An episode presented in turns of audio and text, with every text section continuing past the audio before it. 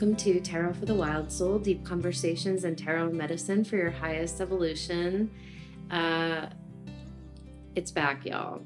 The second installment of the ongoing occasional installment of Ask a Tarot Reader with Mystical Mandrake Root. Hello, everybody. Oh, man. I apologize. We're sharing a mic today because I just moved into my new apartment and we cannot find the cord for the second microphone.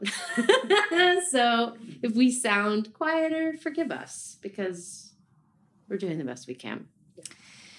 Girl, how are you? I'm good. We made it through Aries season. We did. We made it through Aries season. We made it through Scorpio full moon. That was the roughest one. That was the test. Yeah, that was a test. I'm like, I don't believe in tests. And then that fucking moon came around. It was like no joke. Oh yeah, when it was coming, I'm like, I'll be fine. I'm Plutonian. And I was like, Same thing. You know what really,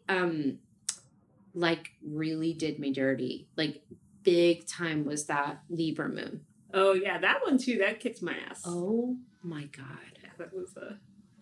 Oh my god. Well, I've realized I'm 34, so you would think that I would have known by now, but I'm starting to notice, especially, I don't know. I don't have anything profound to say. It's just interesting how certain moons are always like a butt fuck. Yeah.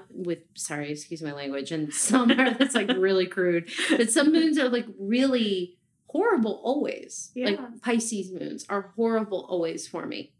Scorpio moons are often horrible for me, even though, like you, I'm very Plutonian and dominant in Scorpio and have a lot of Scorpio in my chart. I just can't get into them. They don't like me. Well, that's the crazy thing is you start tracking it. Yeah. And depending on where that energy is in your chart, mm-hmm. You'll notice certain waves with them. It's the Scorpio ones are either amazing or I think I'm going to die. Yeah, exactly. Cancer ones, because Cancer is my 12th house, Cancer's are terrible. Tough. Yeah. I turned back into my goth, listening to all my goth music 15-year-old self. I'm just missing heavy liner and black pants that drag against the floor. Oh my god, Junko jeans. Yeah, the Junko jeans. I revert right back to that depressed, sad goth 15-year-old every Cancer moon because it's my 12th house. So it's not a good time for me at all. And you just tracking them is helpful at least because then you kind of know. You know. It's not letting it dictate your life, but I'm not doing that huge event during this moon because I usually break down during these. That's a bad idea, but I will take a salt bath. I've never done that before. I've never tuned. I don't think I've ever consciously tuned in with, should I do an event because of where the moon will be? You're amazing. You're always bringing something into my life that is transformative, and that's a big thing. Oh, thank you. I'm glad. They help. I actually do. So I think the important thing with astrology is to not let it dictate your life, of course, but by tapping into and seeing what's going on, it can help you use the best of its energy. So if for places that are really good placements for me in my chart, I try to do my events on those moons because I know I'm going to be in it. I'm going to feel very connected. I'm going to feel good. Mm. If I have in-person events, I try to do them on Leo moons because I'm a Leo rising. So I know I can really just turn that on and be present. Fuck yeah. So using it as a tool. I love that. Yeah. I love it. I'm doing a retreat, by the time when this comes out, I'll be there. Yeah. But I chose it specifically this time because it fell on a new moon in Taurus, and the Taurus moons and the Virgo moons are Lindsay Max moons. Oh yeah. I love them. And they treat me very well. They like me. I also like Sag moons a lot. I love Sag moons. I'm excited that we get one this month. Me too. They're so fun. I'm usually time to live life. Yeah. I'm just man, I gotta amp up my life a little bit. I'm bored. Absolutely. Absolutely. Sag moons are my favorites. And Capricorn moons are we're meeting on a Capricorn moon, and sometimes they're great, other times they drag you. Yeah. Yeah. I like Aries moons too. Aries is nice too. Yeah, Aries is nice. I have deep appreciation for that one. Yeah, because you are one, right? Oh, are you an Aries moon? Pisces. No, you're Pisces. But progressed. I'm hella Aries right now. Word. Okay. I have a whole bunch of stuff in Aries. So for the last few years, I've been really deeply Aries. In that energy. So I understand all my Aries friends so much better now. It's really an experience. I get it. Yeah, it's an experience. It is. We were talking about something before that I sort of wanted to bring up in honor of the sort of, are you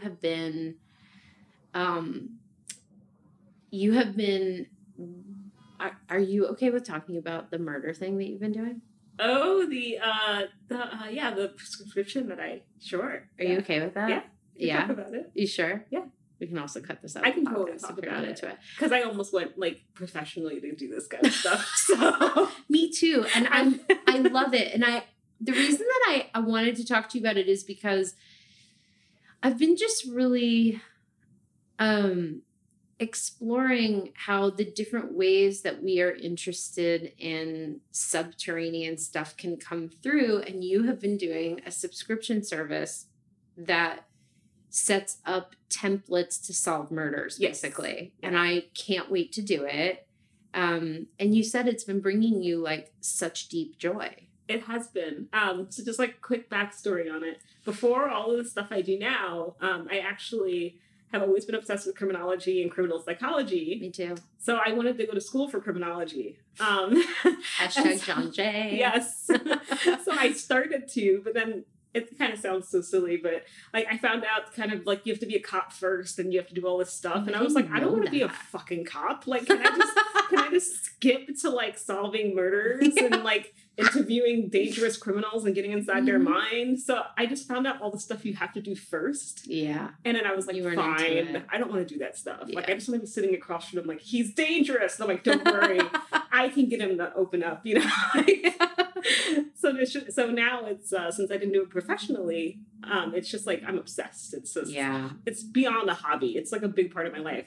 I read murder mysteries all the time, all this stuff.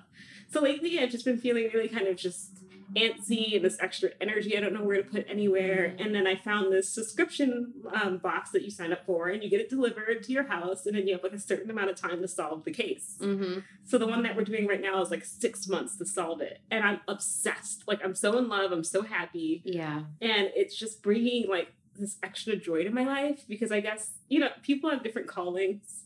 And I love what I do, but part of me will always feel like something's missing because I wanted to get into criminal psychology. Yeah. So that part of me that's just been felt like it hasn't been getting fed is being fed right now. So my days are really ape housey. Like I read someone's chart and then I solve a murder mystery at night. I'm into it. Thank you for sharing that. When you said that, I was just so I deeply resonate. Like, you know, I goof around about my love for Murder, She Wrote, but that's kind of like, it's always been my dream to be J.B. Fletcher. To like live in a little cottage. Watching that show all the time. I mean, it's real. And I've been thinking about it. So I'm sorry we're talking about like murder on this podcast, but like I've been thinking about like the fact that they just caught the Golden State Killer. Yeah. And like what went into that, like how you can live with doing that and then just like living your fucking life. I know, like, it's crazy, isn't it? It's crazy. There's nothing... Because, I mean, like, our job is to... And, you know, actually, this conversation is kind of interesting because it does point to sort of this very odd cousin of this overall conversation that spirituality is overly obsessed with the light and the good and the positive. And it's like, this stuff happens. It exists and it can be triggering, but it's real. And I think that I am just as passionate about these things as you are. So I was like really excited that you were getting into it right now. And I feel like it's cool. Just because you can be deeply centered in your quote unquote light stuff and be really willing to dive into that stuff. Definitely. Yeah. Yeah. I'm into it.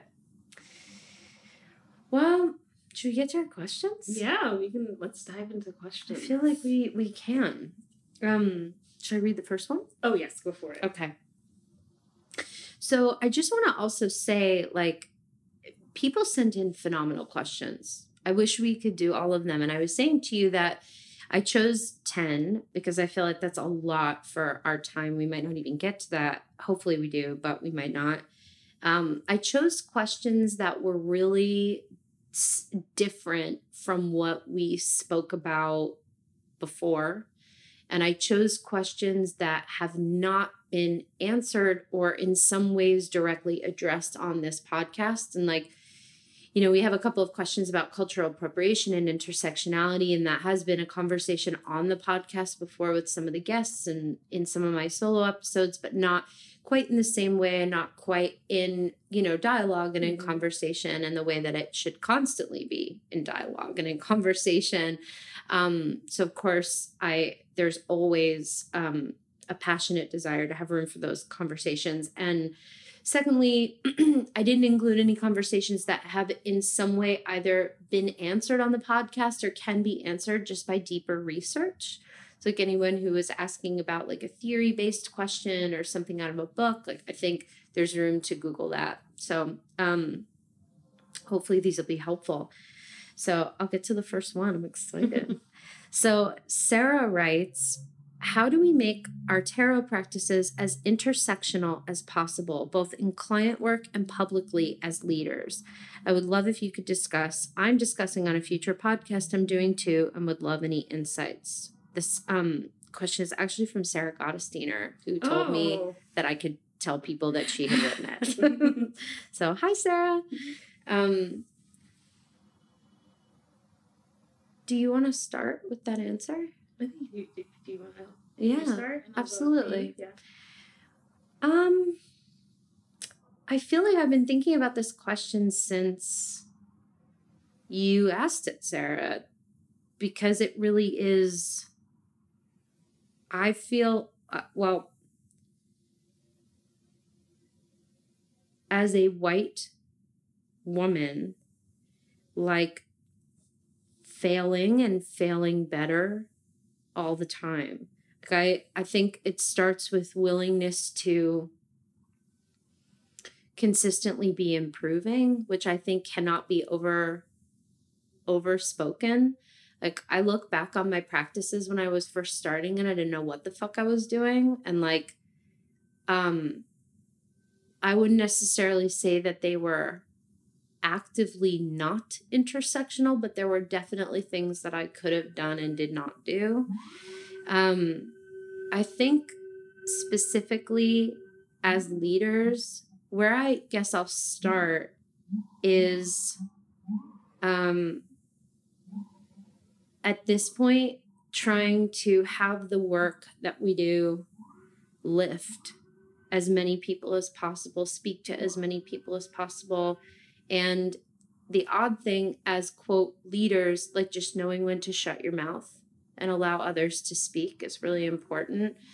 And I also think this is such a small thing, but there are things that we can do in our practices that some people have been doing since day one and some people don't even know to do, which is to ask your clients preferred pronouns before they come into your space. Yeah. Ask your client if there is a preferred pronoun or if there is, like I used to have a really big form on my site. There was and still is, there's always a space to let me know if there's been trauma, if there's something sensitive, if there's a trigger that I need to be aware of. And that's not quite within the lens of intersectionality. But I also think it's about... there are ways to not language your deck as being gender specific. There are ways to make it way more inclusive. I'm thinking about this question all the time, like literally. Yeah. Because I don't know how great I am at being an ally, but I try. It's something that's really important to me, and it requires... no cookies and no prizes. It's just like being a decent person and like failing deeply and like learning to do better. I think being of service in the best way you can. And if you're lucky enough to get to the point where you are full in terms of your work and you are interested in being of service and listening in every way you can, being as sensitive as possible, turning that around and giving it back in as many ways as you can, supporting people, letting them really have space to shine and do their work. Yeah. What do you think? No, I agree. I think, I mean, the the main thought in my head about this when I saw this question was, so at first it was taking me a while to kind of organize my thoughts about it, because I read the question and there was just like a lot coming up in my mind, and I'm like, okay, well, where do I even start? And then also, side note, Mercury in Pisces, like, we need a moment. But I was just like, okay, like, where do I even start here? And then kind of to not get lost in my own head, you know, I just kind of settled back into that thought of, yeah, it's like the first thing that came to my head was like listening, because that's a big problem just in the world in general. But for people to kind of like, what is true listening, and what's really, how do you really listen and hear? So then that way you can move forward accordingly, and then to like also make your work more like more available to people, and like include everyone, and do the work involved in like trying to be better at it, you know? So it's like, for example, like, I have a lot of beautiful people in my life that, you know, like, they have told me their preferred pronouns to use. And I'm still getting better at it. I'm not great at it. Like, I fuck up. Like, I'll kind of say, oh, wait, no, not that. They don't go by that. I'm learning. So I think, you know, like, making the work more available, being compassionate, being just, like, open to listening, and then doing the best that you can while being of service is really kind of the best way to kind of go into it. And then on the other coin of that, people recognizing that, I think, is helpful too, because I feel like I'm not going to be a pro anytime soon at like saying what I'm supposed to say, or remember what somebody wants to be called, or I have my own ways that I mess up, but I'm learning. And I'm trying to make everything like more comfortable for everybody. And in that effort, I think, is a lot of healing too. And like doing all those things together, I think, is like a really good way to kind of make everything more intersectional. Hell yeah. Just like awareness and practicing that as you learn and get better yourself, and in that making more people feel comfortable and welcoming more people to the work that you offer. Yeah, and like fuck yeah to all of that. And you know, I think too, like, you know, I want to really reiterate that, and this isn't an excuse to fall back on in any way. I'm like, I actively am not practicing some of, like, my podcast, I feel, is way too white. And it's not like I want to diversify it, because it should be more diverse. I'm genuinely interested in having conversations. And it just so happens that, like, a big roster of people that I've spoken to, some are queer, some are non-gender identifying, you know, whatever. But it's not a true conversation, and that is my responsibility to look at why that is, and how I can actively make those changes and be willing to look at that and say, you know. But I think as a leader, like, where I don't know that I would refer to myself as a leader, but like another thing that I think is incredibly important is being willing to support without having it be attached to you, yes. Which is something that I don't know that I've ever talked about, because I don't think it, but like, I have sponsored so many people. Like, if someone needs money, it goes to them. If someone wants to come here to offer work, like I have offered and have, you know, and have like sponsored, paid for people, because I believe that it should be accessible, and it doesn't have anything to do with my name or anything I'm doing. And if in some way, like, any part of the teeny little platform that I have ever had and have currently can like silently and invisibly uplift someone else, that's the most important thing. It's not necessarily, you know, and maybe I have it all wrong. I could have it all wrong right now, but I'm always trying to think of what can I do to uplift and like be way back, yes. and have nothing to do with that at all, you know, like, and I'm still working on it, because I don't have that, you know. That was honestly part of the reason that I wanted to open up a store, which was something that I was very passionate about doing, was because I was like, great, I get to have this place and open it up and allow the space to be a place where people can gather and where money can really be sent to charities and to places, and there can be all kinds of different voices in there, hopefully. And now I'm not doing a space because of life. But I'm learning. I think it's a question of really deeply listening, of tithing, which is something I do a lot, especially with people of color and people who do not have the money. It's not something I ever publicly advertise, but I do discount readings and readings for free all the time because I think it's important. I just don't talk about it. So I think that there's a way, maybe I should, I don't know. But I feel like there's also a way it's really offering, giving, listening, being receptive, and being really willing to be available to like not get it right and not let that stop you from trying. Yeah, I agree. Yeah.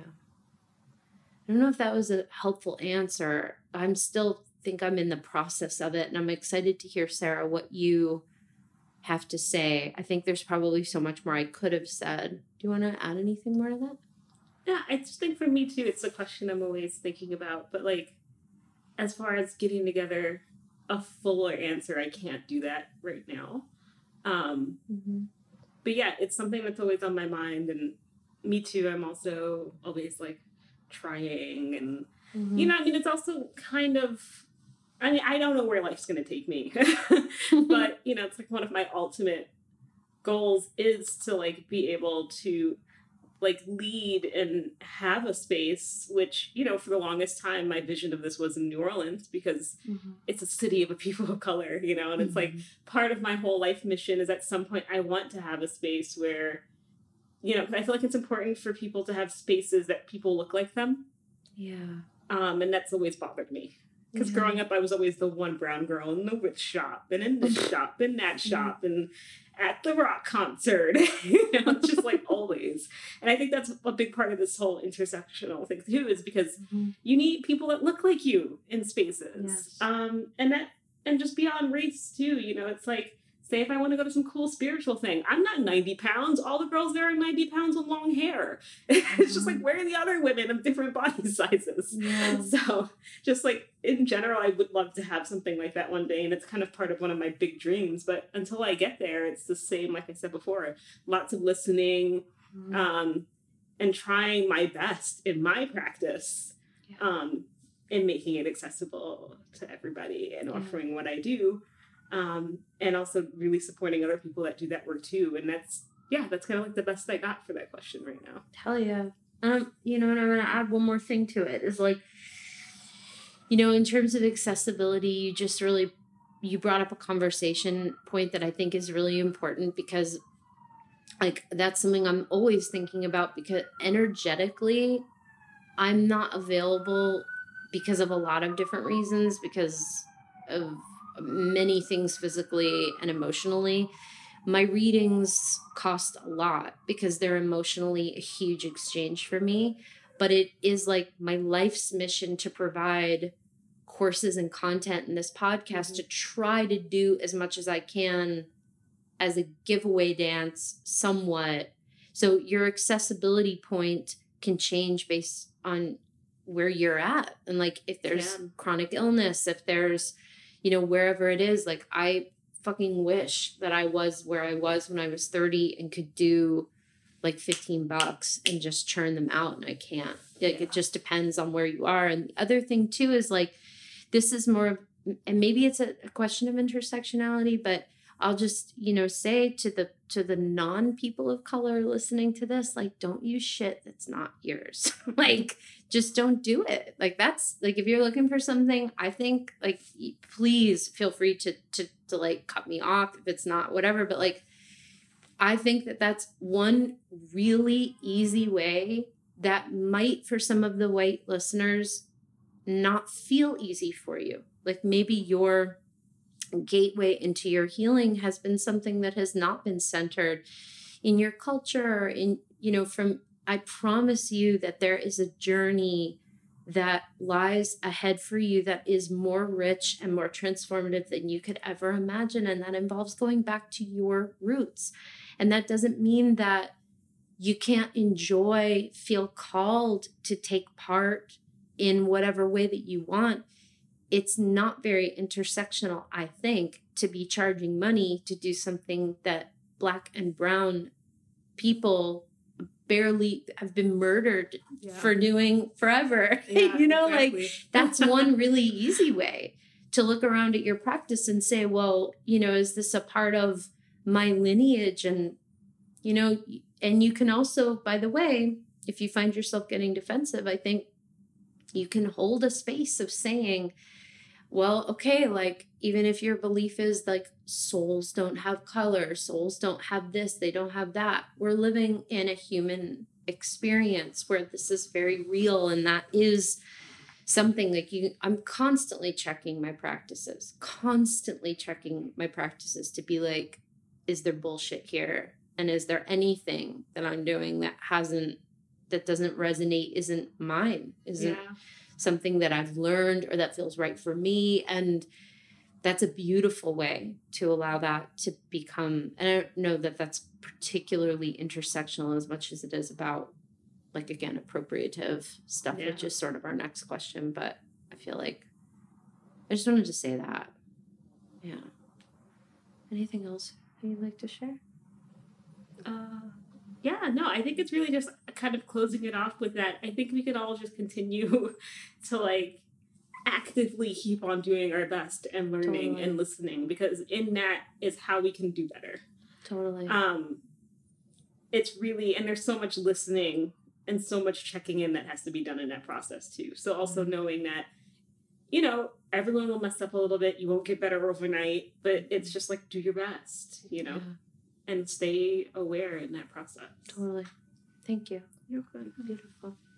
Would you like to read the next cue? Yes. Next question. Okay. So Kevin writes, What are you guys' thoughts on cultural appropriation in some of the tarot decks? And how can we learn to better cope with our favorite decks being problematic?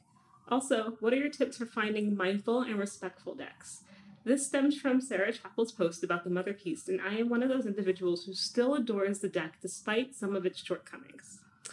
So before I open this up to you, starting the dialogue for this, I just want to catch everybody up that Sarah Chappell, who is a wonderful tarot reader, posted something on Instagram where she opened up a dialogue about the Mother Peace tarot being colonialist and having some real problems because it was created by two white women who used images, tribal images of women of color. And the women makers of the deck found out that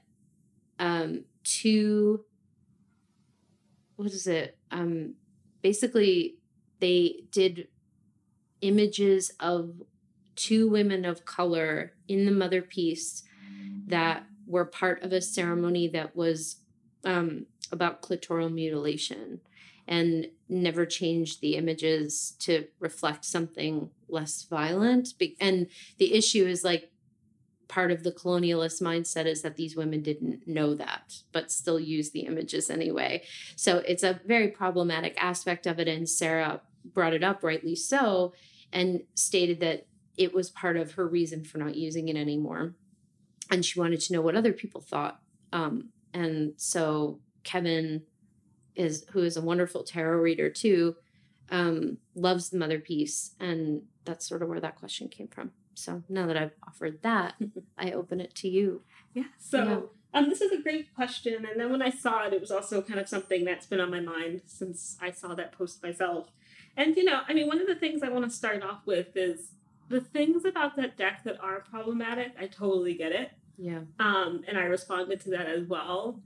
But just me personally as an individual, I have so much deep appreciation for, like, the therapeutic healing journey of tarot that deck took me on. Mm-hmm. And the way that some cards are just turned into a source of power instead of something to be upset or sad about. So because of that, that deck is still so rich to me. And I still love it. And I'm going to continue using the Mother Peace. It is disturbing, of course, when you find out problematic things about a deck that you love. But, and also being such a big person on energy, whenever I use that deck, it doesn't feel like it was made with ill intent to me. even though there was obviously some, like, a naive aspect to it, for sure, which was so problematic. And, like, if you're, like, you know, fucking pissed off about it, I get it. Like, it's really problematic. It's annoying. Like, a lot of people, I'm so sick of seeing that happen to people of color and stuff in decks.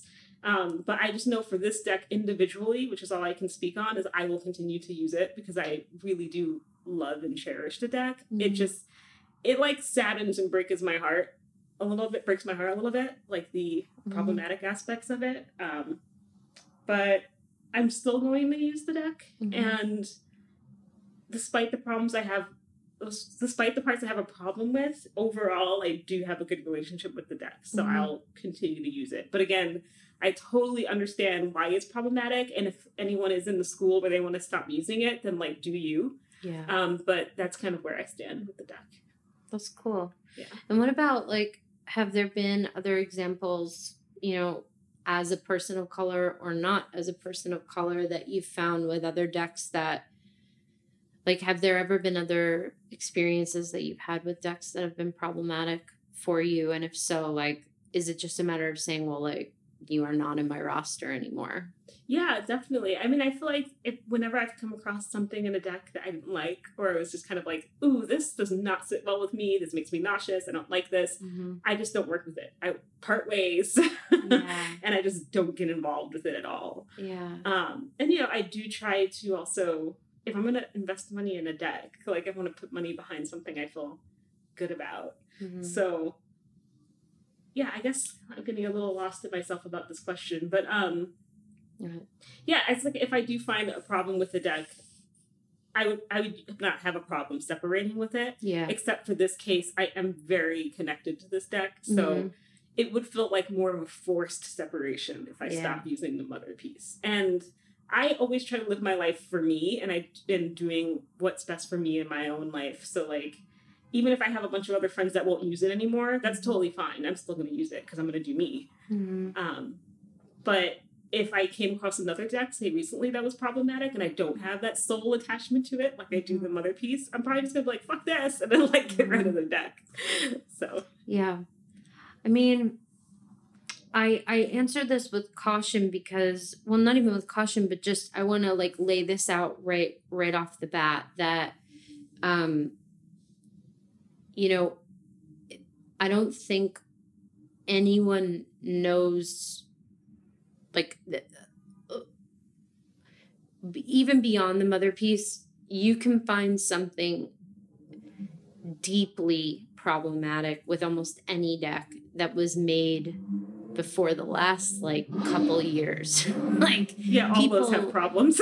Yeah, like, people, I think people really are starting to give a shit now about representation and about having there be a real inclusivity and respectfulness in what they're creating. Not everyone, but I'm seeing it more, and I feel like it's a really rich time to be alive as a tarot reader. And, like, the Wild or the Rider-Waite was illustrated by a woman of color who was not paid. Yeah. Her name was off the deck. It wasn't even credited on the deck until the centennial, and she died penniless with no credit. And, like, that's the inversion of the Mother Peace, in that the deck, you could say, was commissioned by white men, but was created and birthed off of the work and the magic and the skill of this beautiful artist, this woman of color, Pamela Coleman Smith, who was never honored, represented, or named. Yeah. So it's part of the invisible legacy of women of color doing the work and not being seen. It's hugely problematic, and people use that deck all the time. Yeah. You know what I mean? There's problems with the Marseille too.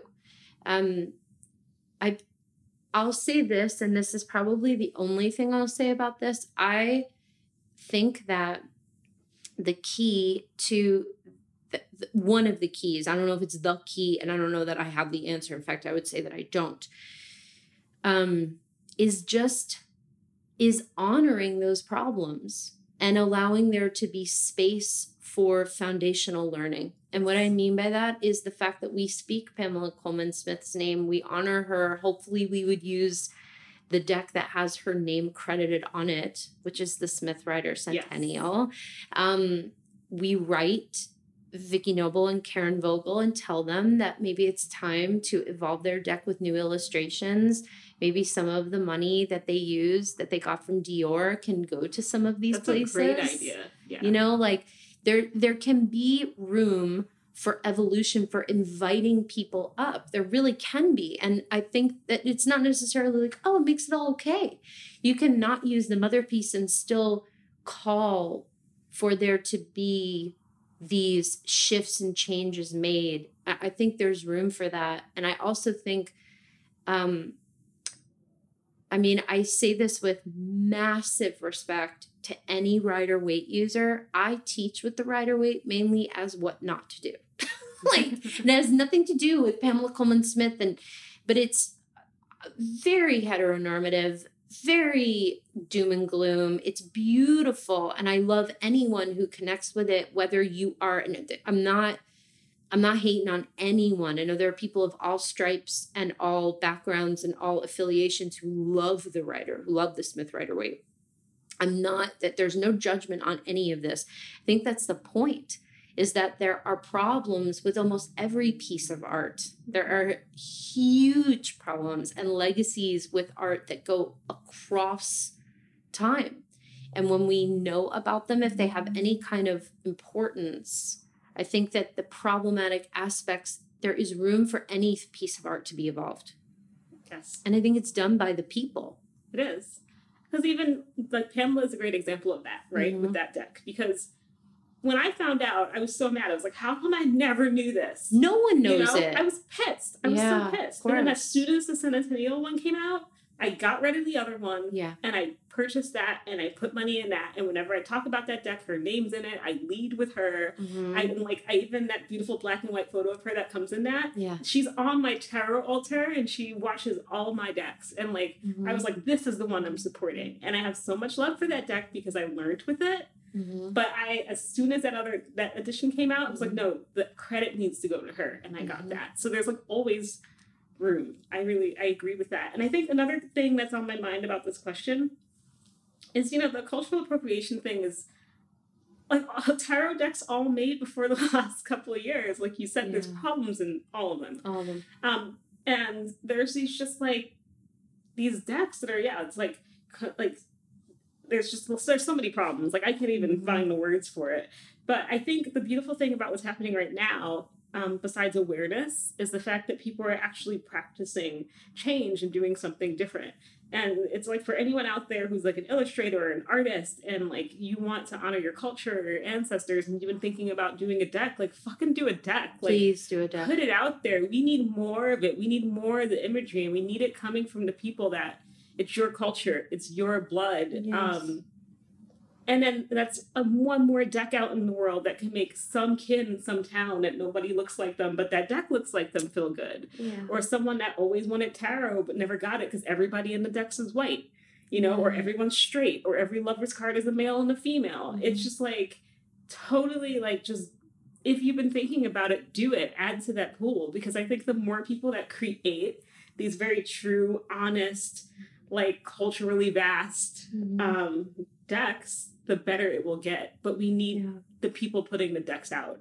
We had everybody reviewing, and everybody has opinions, and everybody's saying what they feel. Mm-hmm. But the creators, you have to fucking put it out there, because how else are people going to find it? And I think that alone will start to help the cultural appropriation problem. Definitely. In tarot.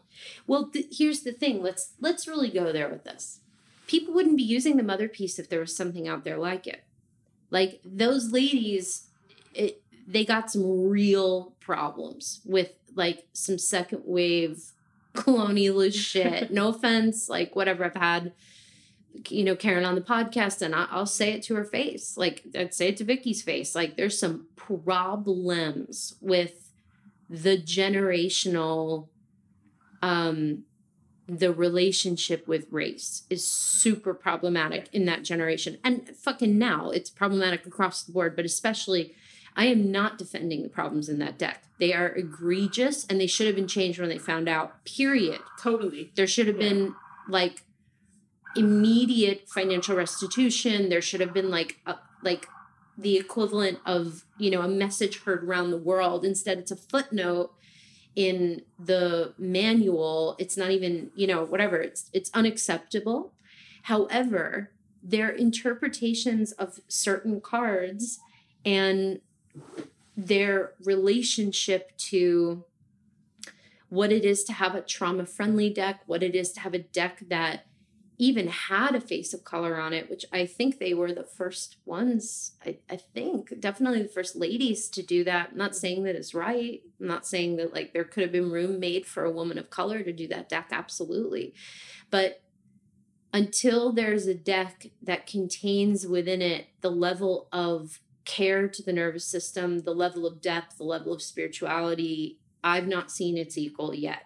So I think it's hard to ask.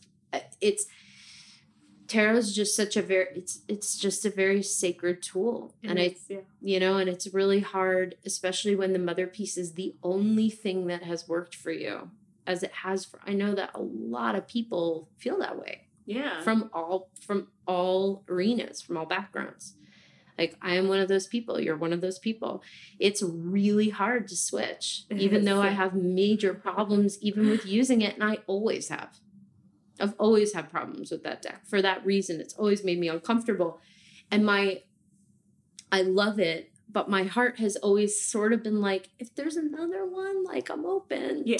You know, and like, I've gotten recommendations and it's not the same.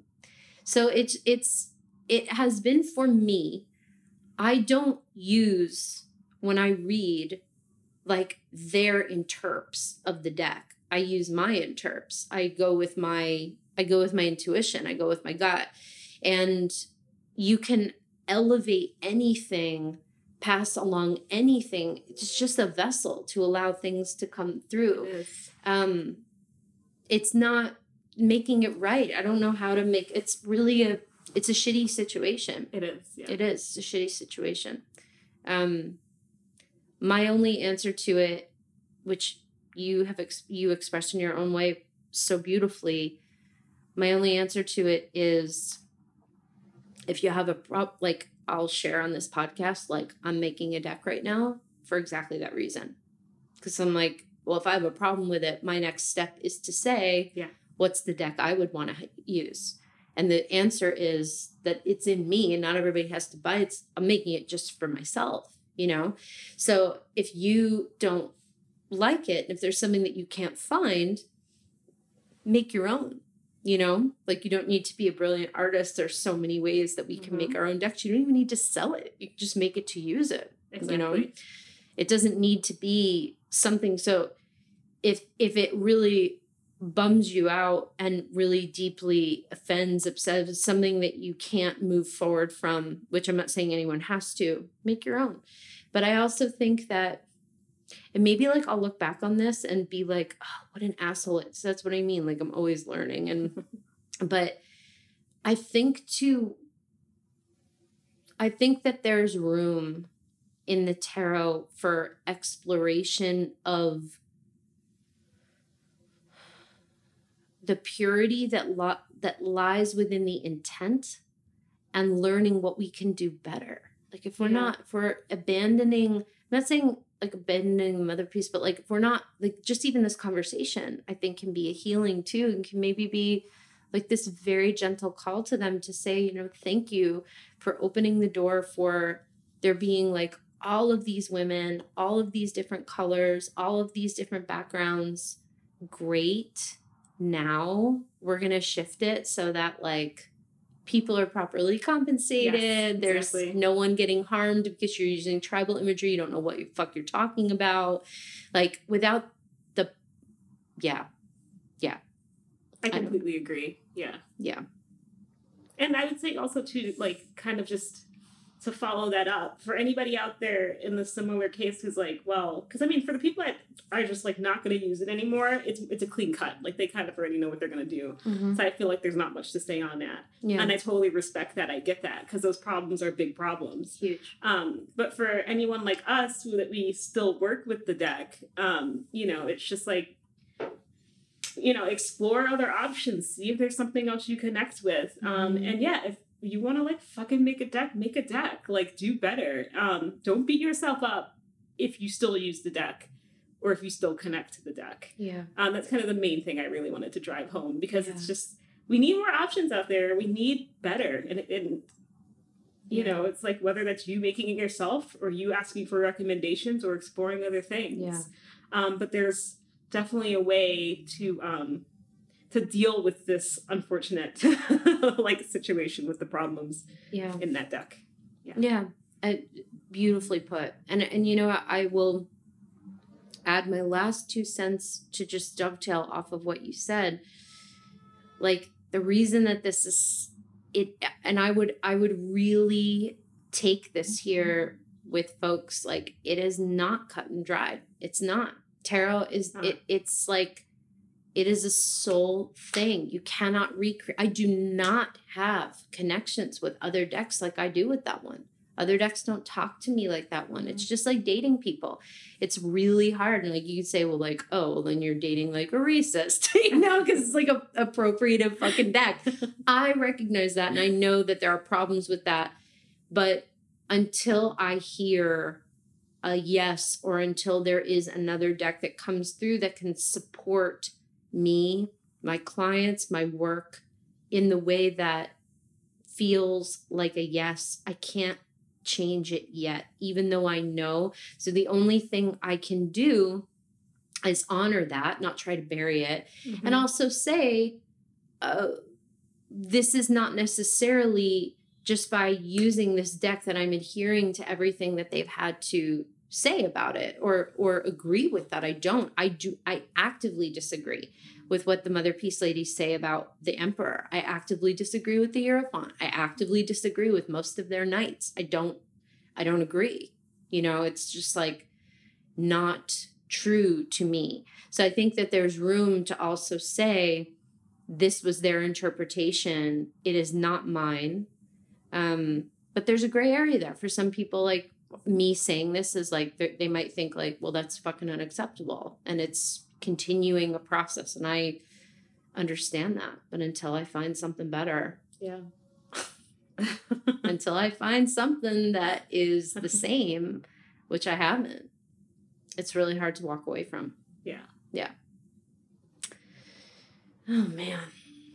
Like, honor the problems and intend, I think, to elevate, evolve, and educate.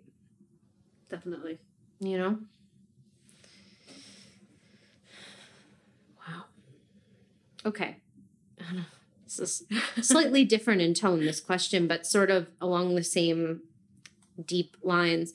Amber writes, I keep pulling the 3 of Swords and the 10 of Swords, but I do not resonate with the rock bottom betrayal they represent in all the books. What am I missing? I love this question. I love it. Do you want to start your book? I do.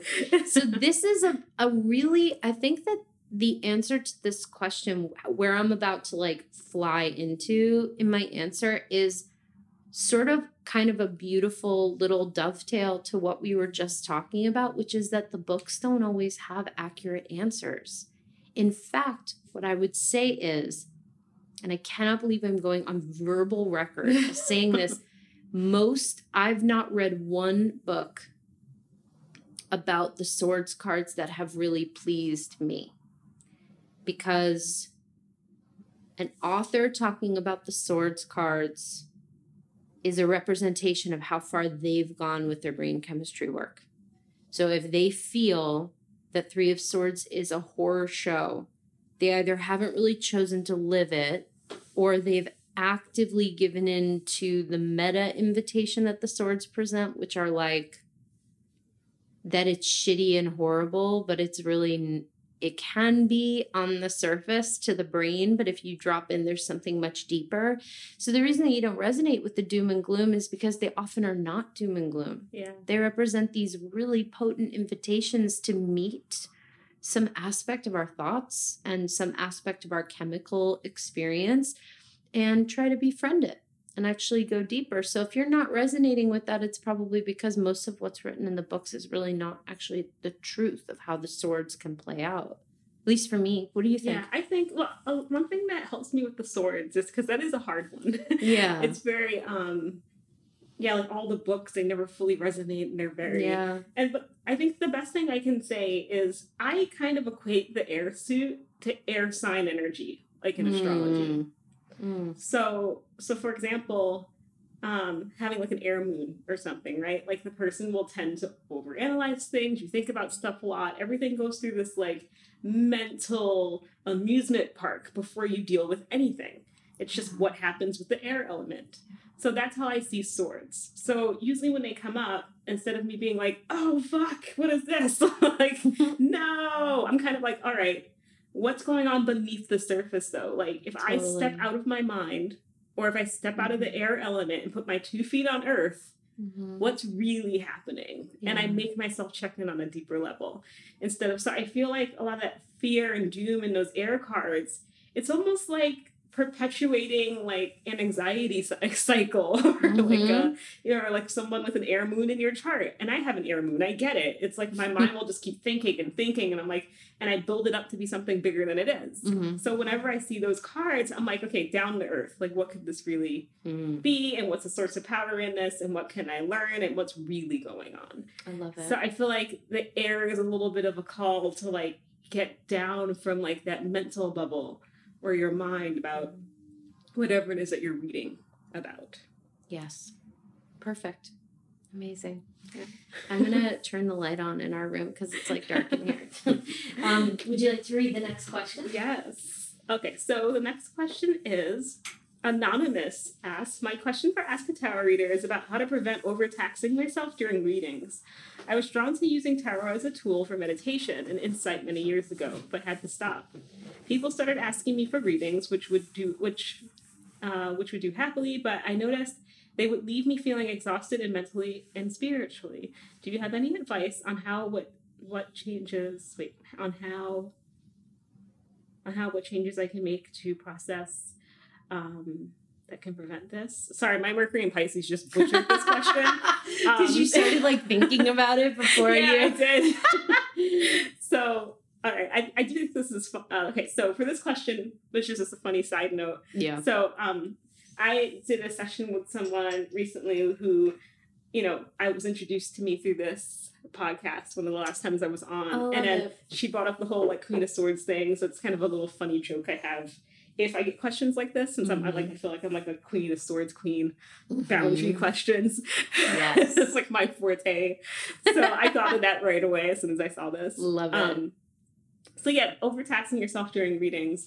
So you really, I think the best way to kind of avoid that, and this is where it gets tricky to answer because it's such an intensely individual yes. experience. Yeah, I would say explore with finding a way for you to do a ritual before each reading, whether it's only 5 minutes or a half hour. Like say before I do readings, like I don't really communicate with anyone like a full hour before. I need a whole hour to just like ground myself, to chill out, to be in my own space, to ground my energy before I can provide for someone else. Mm. Sometimes I light candles. I can't meditate for shit, so I don't do that. But like I'll play my drum.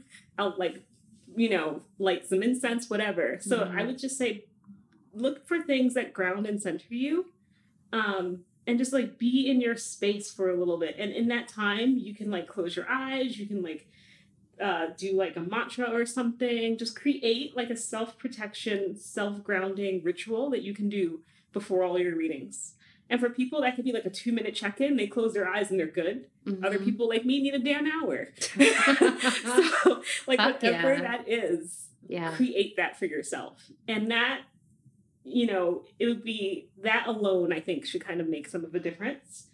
And some people, like if you're a crystal person, wear black stones. Black crystals really help with boundaries. So you can wear those while you're doing readings with people, and then you will tax yourself less because the black stones are helping less energy leak from your aura. So you can do that.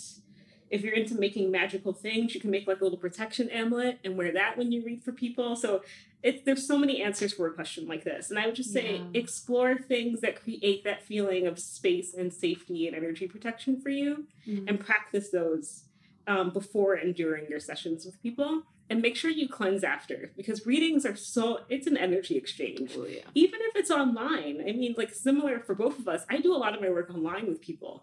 Yeah. And even then, sometimes I'll send out a reading and I'm like, oh. Yeah. Even though it was on the computer. Yeah. So even then, like, I have my protective stones around the computer. Mm-hmm. I use my Palo Santo after to bring myself back down to earth. So, like, the kind of the space you create for yourself before, during, and after a session is crucial. Yes. And that will really help with overtaxing yourself, and I think should help you kind of get back into doing readings again, and then you'll feel more aligned with it instead of exhausted, because it is an exchange, which is why you feel exhausted. Yeah. It's not like somebody just like putting out some cards for you. It is completely a fucking energy exchange. It is. So it makes total sense. Yeah. Yeah. Fuck yeah. The only thing I would add to that, because everything you just said was gold, there are just there can be some practical things to add to the energetic elements that can be helpful. And I don't know that they're like, what I'm about to say isn't necessarily like always the rule. I just think it's an important checklist to go through when we experience things like this, because I have experienced things like this myself, and asking these questions have really helped me. The one thing is that you have to check sometimes the experience of becoming exhausted after you give a reading has to do with one of the following. Either the person that you're doing it for is not actively in the exchange with you. That's not saying anything personal, but we have to check in about that. Like, are they just your friends? Are they constantly asking you for readings? Are they asking you the same fucking shit they've asked you 400 times? If so, of course you're tired. So sometimes it's important to look at the situation and the person. And I'll go one step further and say that as somebody who, you know, like you, gives readings on the reg as my job or part of my job, there are people who are heavier than others, and there is nothing wrong with that. There is nothing wrong with anyone who requires more, unless it is a problem, and then you have to do something about it. But there are some folks that are just, they're just like, that's where they are right now. Yeah. And for that, we have to be able to say, okay, well, isn't it my highest and best to hold that for them? Do I have enough room in my arms to hold them? And are they doing their work along with me? And that really is, if you ask yourself that question, I promise you, you will know the answer. You'll know it in your heart. You might not want to have that conversation. You might not want to respectfully refer that client out. But it sometimes is really important to ask ourselves, am I holding, or do I feel like I have to hold this person, take care of them? Am I bound, just as you said, like, am I really closing down after the reading? Sometimes we can go through a ritual, but not actually like have that Queen of Swords as not closed down, and definitely be like thinking about whether or not they liked it, or if they're okay. You're still carrying it, right? And that's not getting exhausted. Yeah, and it's not yours. Yeah, like it's not for you to take on actively, not for you to take on, and it's not unless you actively offend someone or make a faux pas that is so important to be corrected and addressed. It doesn't matter if people like your reading or not. It's like none of your business. Yeah. So they can think that you're the best. They can think you're the worst. They're so welcome to think, like, I don't give a fuck. Like, people can love me. People can hate me. I'm grateful for the love. I'm grateful for the hate sometimes. It's fine. It's fine. And the only other thing that I would share is, and I share this for the readers who are listening out there who maybe are professional readers and they're actively doing this for their money. Mm-hmm. Sometimes, and I'm curious to see what you say about this, sometimes that feeling means that it's time for a rate raise. Sometimes, not all the time, Some of the time. It can mean that in general, the exchange has just gotten monetarily a little bit larger, and we need to rise to meet that. Sometimes. It could be $5. Just sometimes the energy of the numbers change, and it's important for us to rise to meet it. Other times not. And I also think, God, I'm like talking a lot. Sorry. I feel like my answer to this is really, really long. But the reason that it's long is because, you know, I am actually someone, I think lots of children of abusive parents like can resonate with this. Like, I just want to be of service, and I'm capable of taking on and doing a lot that doesn't feel good. And it takes me a really long time to be like, oh God, like I am deep in this, and it's not the client's fault. It's my fault. Like, that's really been my 4 years of doing this professionally, is being like, oh God, like how do I recenter? And one really big thing that I discovered, and it was huge, is like, I don't like doing in-person readings, and I don't like looking at people on computer screens. And I was like, oh great, my career is over because like people want that. And it has since not ruined my career. It's made me way better, way sharper. There were pools of depth that I go to with clients because we're not in the same physical proximity that I didn't even know I could go to, like truly. And I feel like I'm giving better readings than I ever have. And I feel like it's also great because there's some people who need to be in person. They need that. And that's great because there are so many fucking gifted readers out there. Tons. Yeah. Who like they can book with, and there's no love lost. But I would say also to you, Anonymous, think about like those incidentals. Do you like computer readings? Do you like phone readings? Do you like in person? So yeah. Do you like where you're giving them? Like, I think that question, because there's a lot of, it's like going to your doctor and being like, oh, I have like a pain in my arm. Like there are a lot of questions to ask about what it could be. And it's like that feeling of being exhausted and just like, it could be telling you so many things. So much information. And you know, you may need to do a mix of things. Like, say, ask those questions, which are great questions that you gave. Like, keep a little black tourmaline around or something. And then answer the fact that, you know what, I don't like doing events. And then don't do events anymore. Exactly. Because the thing is, a lot of times, it's a mix of stuff for us. Absolutely. And those questions, like asking questions to that response, will lead you in the right direction. You know, it's like, I hate doing... like all day events, like where there's like a reader set up, and then you're like, I would get physically ill. I hated it. I didn't do it. I felt like shit for days. Yeah. And I was always like, and it was at the start of this. So I was like, but I need people to know my name. I need to be out and about. And I was like, I don't want to do that. I don't. Rather have people not know my name. Yeah. And it's like, I realize I need to be like in my little abode, working from my computer, and sometimes doing stuff in person. And I have so many less situations where I feel totally exhausted by readings. Yeah. Unless, like you said before, which is an important thing for readers to know, there are people that do need more, that require more space and more energy that you'll just encounter. And you're kind of like, oh, that one was a little heavier than the last few readings I did. But just long story short, like answering those questions for yourself and why you're exhausted, and then making a plan for how to move forward should make a really big difference for you, Anonymous. Yeah. And you know, like everything that you said is like, questions aside, like Anais' advice is the most important thing that was just said. It's like if you don't have the energetic backbone, it won't even be easy to get like answers to those questions. Yeah. Unless there's really a fortification there. So I just really want to honor what you brought. Thank you. And I think we are literally like basically out of time. So I feel like we should just pick two more. Yeah. I'll do one and then you do one. And I feel like we can pick from this list. Okay. We don't have to go in order unless we want to. I really want to do Renita's question. I feel really I felt drawn to so many of these. I'm bummed, but we'll save them for next time. Okay. I think,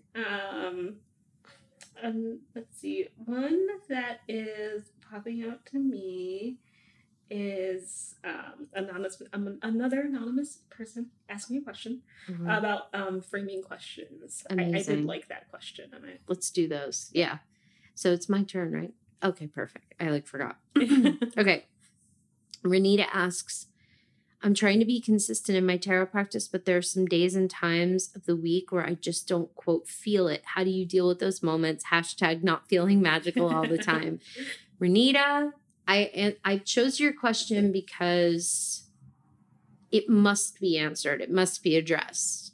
Like, attention must be paid to this question, which is that you're not supposed to. It's not supposed to be. Like, imagine if you, like, made yourself...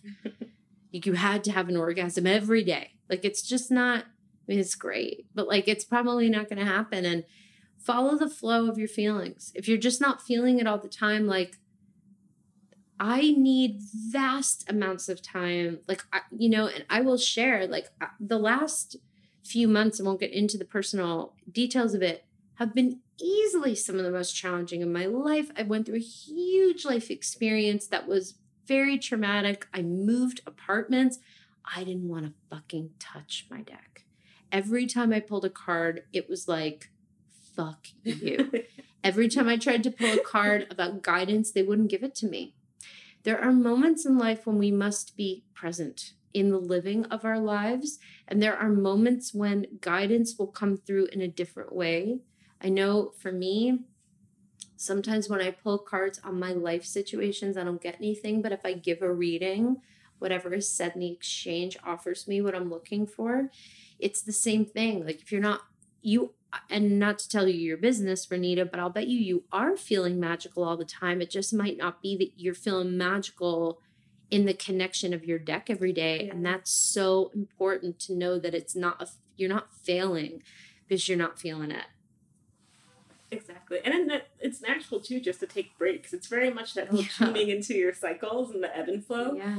Even as a reader, it's going to happen. I have periods I don't read tarot at all. Yeah. Because I'm not feeling it. Like, I'll pick up the deck and I'm like, ugh. Gross. I can't. Yeah. Just put it on the other side of the room. Sweep it away. And I tell people, too, I'm not offering tarot right now. I've done that before. I recently started taking tarot readings again, but I didn't read for 2 months. And whenever anyone asked, I was like, I'm sorry, but I'm not reading tarot right now. But there's a bunch of other people that you can connect with. Mm-hmm. This is where you'll find them. Because I listen to it now. But before, I used to feel really bad. I was like, I'm supposed to be an intuitive person. Like, what the hell is this? Why can't I, like, I'm looking at these cards and it looks like Russian. It's like, well, because I'm not feeling it right now. Yes. And just honor that cycle. Yeah. You know? Honor it. So beautifully put. It's perfect. And so we're back to another anonymous. And anonymous asks, I wanted to ask how, wait a minute. We had a few anonymouses. I just got lost because there's a few. There are a few. Okay. So now I'm at the right one. Seems fairly basic, but what is some advice around framing questions? I don't know why I get so caught up on this.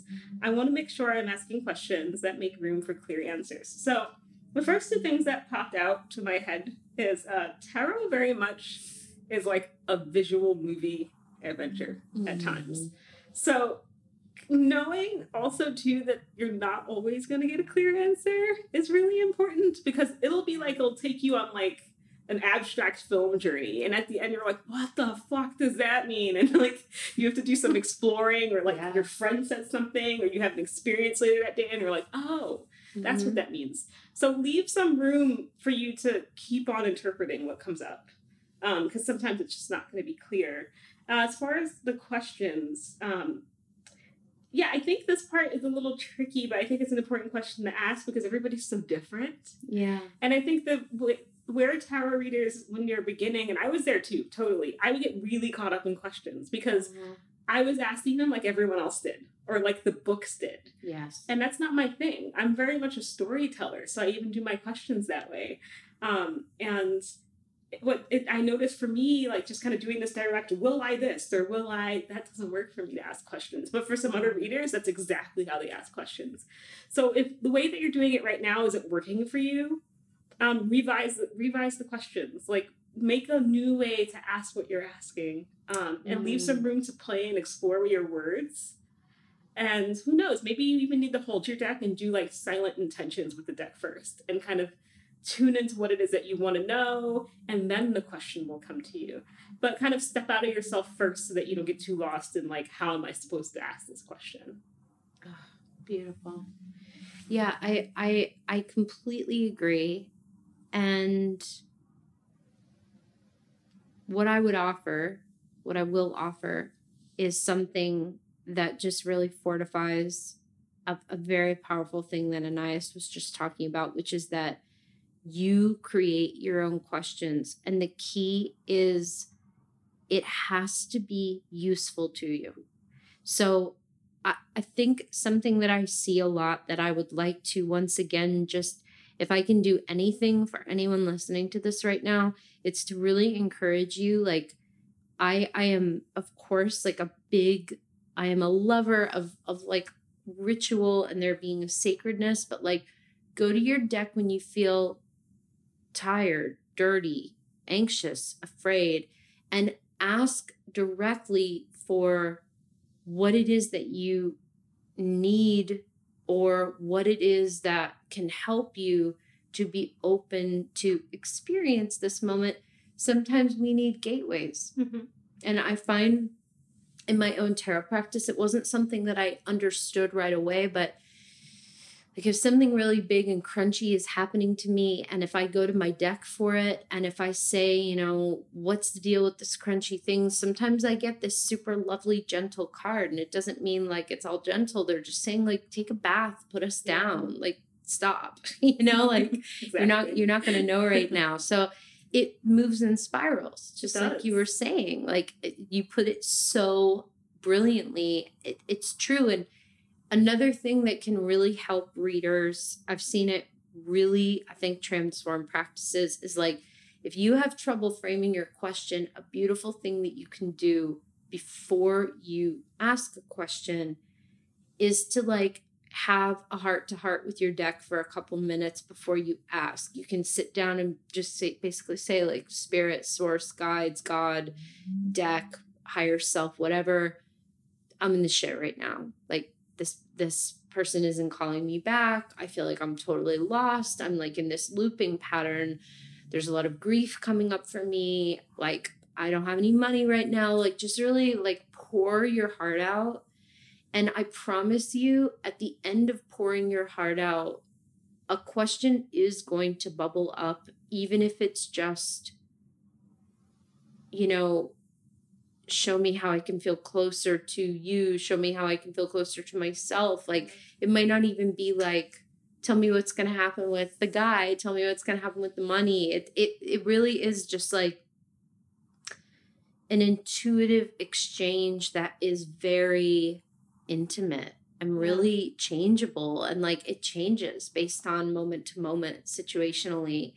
I have an attitude about things often that like, I just don't, we were talking about this before we recorded. Like, I just like, don't care. Like if someone puts a question to me, I'm like, well, that's great. But how does this resonate with me? And that's something that I've always been very vocal about with this podcast. And especially with my students, like, don't take what I have to say for you. Like this is an idea. Yeah. If it resonates, keep it. And if not, and even if it does, it's not the way you're going to do it. So like do it the way you're going to do it. It's really just like exploring your own exchange, you know? It is. And it's so important to do, which kind of loops around again to that whole importance of picking a deck that speaks to you. Yes. And not just, it's like. Because if you just pick up one that looks cool and you're like, I'm going through it right now. Just show me something. Yeah. You like, you could maybe still not feel nothing, but like that's if right. It's a deck that you vibe with and you're just like fucking lost, but then you get that guidance card and you're like, oh, because you already have a language established with that deck. That's right. That's right.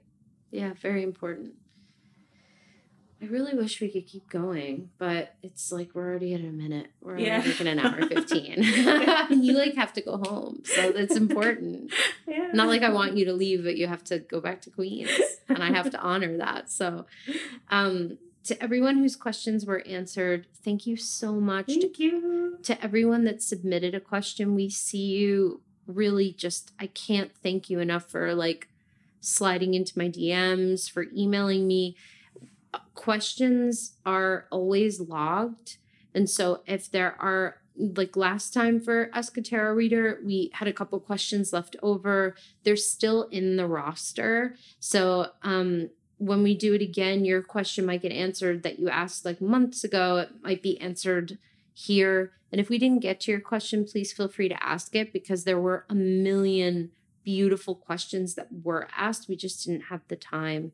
And I'm going to do my best to have Anaya's here more often if she's willing. So yeah, I'm just going to like move in right here. That'd be great. I'd love to have you. There's always room. Yeah. So thank you. We hope you like this, and happy. Oh, this is out on like close to the new moon. Oh, perfect. Happy new moon. Thank you, Anaya. Oh, my pleasure. Thank you, everyone, for listening. Yes. Bye. Bye.